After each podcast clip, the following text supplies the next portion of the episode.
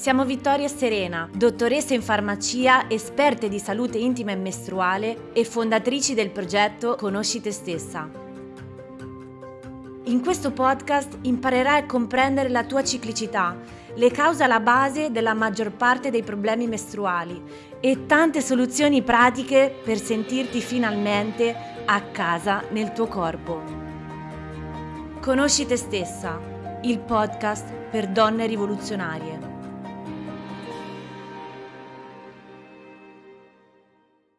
È possibile ovulare senza avere una mestruazione?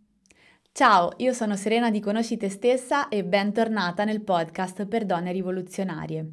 Oggi risponderò proprio a questa domanda, il cui spunto è arrivato proprio da una di voi, che giustamente si è posta il dubbio e dice: se è possibile mestruare senza ovulare, quindi parliamo di ciclo anovulatorio di cui abbiamo parlato già in un episodio del podcast che poi ti linkerò qui in descrizione, quindi abbiamo delle mestruazioni, cioè dei sanguinamenti senza aver ovulato, e lei dice può essere possibile il contrario, quindi avere un'ovulazione ma non vedere mestruazioni? Ecco, molto sinteticamente la risposta è no, questa cosa non è possibile. Ma vediamo il perché, quindi andiamo ad approfondire su perché questo non è possibile e come mai ci si può porre questo dubbio, no? Diciamo che tendenzialmente se stiamo parlando di una situazione in cui non c'è una mestruazione, stiamo parlando di una situazione di amenorrea, quindi uno stato appunto di assenza di ciclo mestruale. Oppure un dubbio del genere magari potrebbe insorgere anche in caso di cicli molto molto lunghi, no? Quindi mh, mm, magari cicli di 40, 50, 60 giorni che possono capitare ad esempio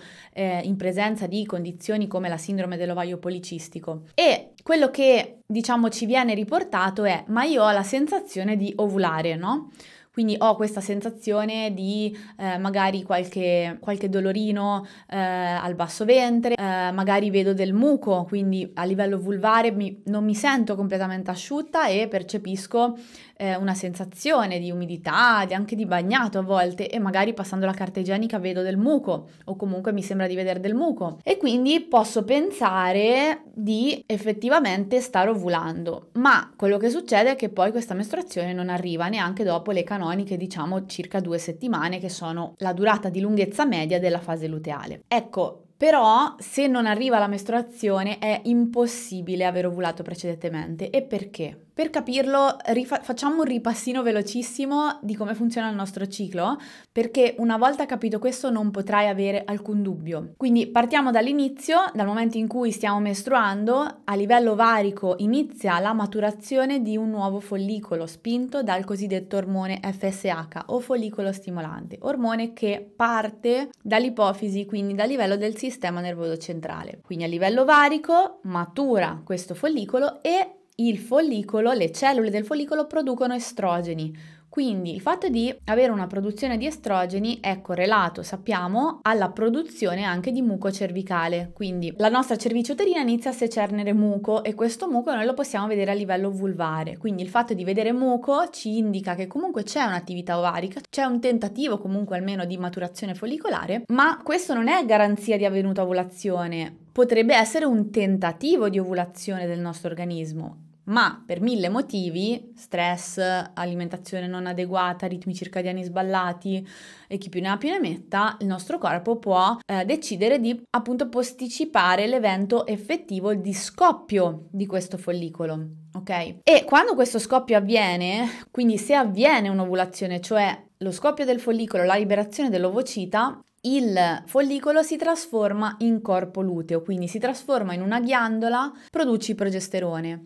Attenzione, qui è il momento fondamentale per capire perché non si può mestruare se non abbiamo ovulato. Il corpo luteo ha una durata di vita fissa che diciamo è pari a un determinato numero di giorni per ciascuna di noi e non può essere più lunga di quel numero di giorni. In media dura dai 12 ai 16 giorni. Sono stati osservati anche dei corpi lutei con durata di vita più lunga, quindi fino a un massimo diciamo di 17-18 giorni, ma non di più, a meno che non inizi una gravidanza. Quindi questo cosa significa? Che se c'è ovulazione, significa che c'è un corpo luteo e significa che grosso modo entro due settimane deve arrivare una mestruazione, cioè questo corpo luteo nel momento in cui finisce appunto la sua durata di vita e viene di fatto riassorbito, c'è questo crollo di estrogeni e progesterone, il rivestimento interno dell'utero che noi abbiamo costruito durante la fase follicolare e anche modificato durante la fase luteale grazie al progesterone non sta più in sede, quindi il famoso endometrio, cioè il rivestimento interno dell'utero, si sfalda e quindi abbiamo la mestruazione. E attenzione, questa cosa non si può in alcun modo evitare, cioè se ovulo automaticamente arriverà la mestruazione circa due settimane dopo. L'unico caso in cui non avviene la mestruazione è se inizia una gravidanza, quindi se l'ovocita che fuoriesce dal follicolo viene fecondato dallo spermatozoo, e si forma appunto l'embrione che si annida a livello del, dell'endometrio, L'annidamento dell'embrione determina la produzione di gonadotropina corionica che va a dire a livello dell'ovaio al nostro corpo luteo di continuare a vivere, continuare a vivere finché non si formerà la placenta, perché il progesterone è un ormone fondamentale per non solo garantire l'annidamento dell'ovulo fecondato, ma anche per consentire di portare avanti la gravidanza.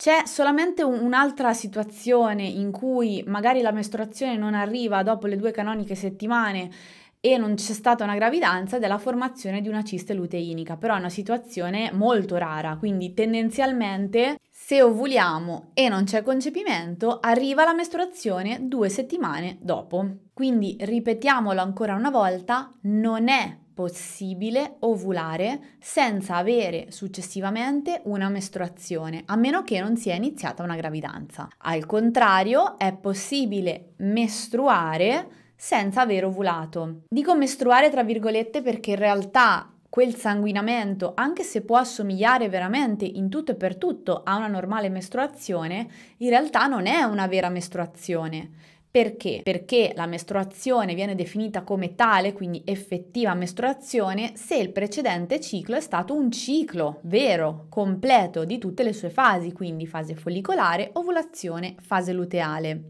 Quindi da questo punto di vista, quando parliamo di ciclo anovulatorio, in realtà non si tratta neanche di un ciclo effettivo, no? E quella mestruazione post ciclo anovulatorio in realtà sarebbe più corretto definirlo proprio sanguinamento anovulatorio, ok? E è molto diverso questo, sia nell'ottica della propria salute, quindi è importante assicurarsi di ovulare in tutti i nostri cicli o perlomeno nella stragrande maggioranza di questi, cioè può capitare un ciclo anovulatorio così a spot perché magari abbiamo vissuto un forte stress, ma la cosa importante è che non siano tutti così e questo insomma non mi dilungo perché ne ho già parlato eh, in un altro episodio del podcast. E è importante verificare questo, quindi di avere comunque un ciclo in tutte le sue fasi anche nell'ottica di applicazione delle regole del metodo sintotermico se stai monitorando il tuo ciclo con questo metodo che è il metodo che io insegno. Perché? Perché i giorni di mestruazioni o di sanguinamento anovulatorio avranno delle regole diverse se si vuole evitare una gravidanza in quanto cambia completamente la fertilità. Ma questo è un altro argomento di cui appunto magari parlerò in un altro episodio del podcast. Ma Serena, la mia app mi dice che ho ovulato e che sono alla terza settimana di ritardo delle mie mestruazioni. Questo è un esempio dei messaggi che ci arrivano praticamente quasi tutti i giorni. Ecco, le app, le famose app dove semplicemente inserisci il primo giorno di mestruazioni e questa attraverso il classico metodo del calendario, quindi considera la media del, dei cicli di 28 giorni e ti dice che il quattordicesimo giorno ovuli, sta facendo una supposizione che potrebbe essere completamente sbagliata e anzi nella maggior parte dei casi lo è anche in chi ha cicli di 28 giorni, non è detto che si ovuli sempre e comunque il giorno 14. E mi dispiace, ma se stai ancora aspettando questa mestruazione che non è arrivata e la stai aspettando da molto tempo, è improbabile che tu abbia ovulato o comunque se hai ovulato la mestruazione arriverà dopo circa due settimane dall'ovulazione. Però chiaramente se non lo sai rimane un'incognita, quindi potrebbero passare settimane, mesi, soprattutto se hai una problematica correlata al ciclo. In generale comunque capisci che L'unico modo per capire veramente se stai ovulando, se non stai ovulando, se il sanguinamento che vedi è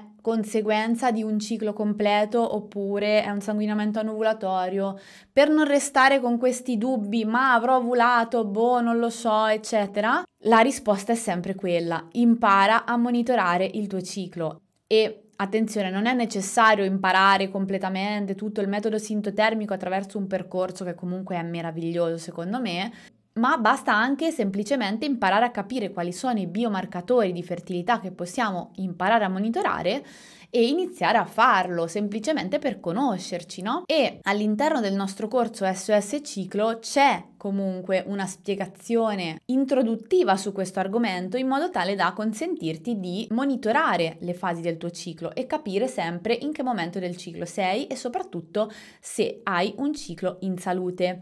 In caso contrario, intervenire per raggiungere una salute mestruale che sia duratura, perché come detto in un altro episodio del podcast, che secondo me forse è il più importante di tutti quelli che abbiamo registrato e che ti linkerò qua sotto in descrizione, il ciclo mestruale è il nostro quinto segno vitale. Quindi monitorarlo e capire i messaggi che ci dà e osservarlo anche nelle sue irregolarità in ciò che non è considerato appunto fisiologico, ci dà un messaggio fondamentale per capire come stiamo e monitorarlo da subito, già dai primi cicli dopo il menarca, quindi già in età comunque giovane, ci consente di prevenire l'insorgenza di tantissime patologie correlate al ciclo, perché andiamo ad intervenire sui problemi prima che determinino proprio il manifestarsi magari di una patologia correlata al ciclo. Bene, direi che per oggi mi fermo qui, spero di aver chiarito questo concetto e comunque di averti dato degli spunti utili per approfondire. Ti invito a cliccare segui se sei sul nostro podcast o iscriviti sul nostro canale YouTube attivando la campanella. È importante perché per noi è un supporto di grandissimo aiuto per continuare a crescere e diffondere questi contenuti e comunque anche un tuo modo per ringraziarci di fornire tutte queste informazioni gratuitamente. Se hai domande, dubbi o semplicemente vuoi condividere cosa ne pensi riguardo questo episodio, fallo eh, nei commenti sotto al video YouTube oppure sui nostri canali social Facebook e Instagram nei commenti sotto al post relativo a questo episodio. E se vuoi farci un enorme regalo, condividi, condividi, condividi queste informazioni con tutte le donne e con tutte le persone a cui pensi possano essere utili. Grazie per essere arrivata fino a qui, un abbraccio e alla prossima! Ti è piaciuto questo podcast? Condividilo con più donne possibile e aiutaci a diffondere il nostro messaggio. Trovi tantissimi altri contenuti sul nostro sito www.conoscitestessa.it, sul nostro profilo Instagram, sulla nostra pagina Facebook e sul nostro canale YouTube Conosci te stessa. Trovi tutti i link qua sotto in descrizione.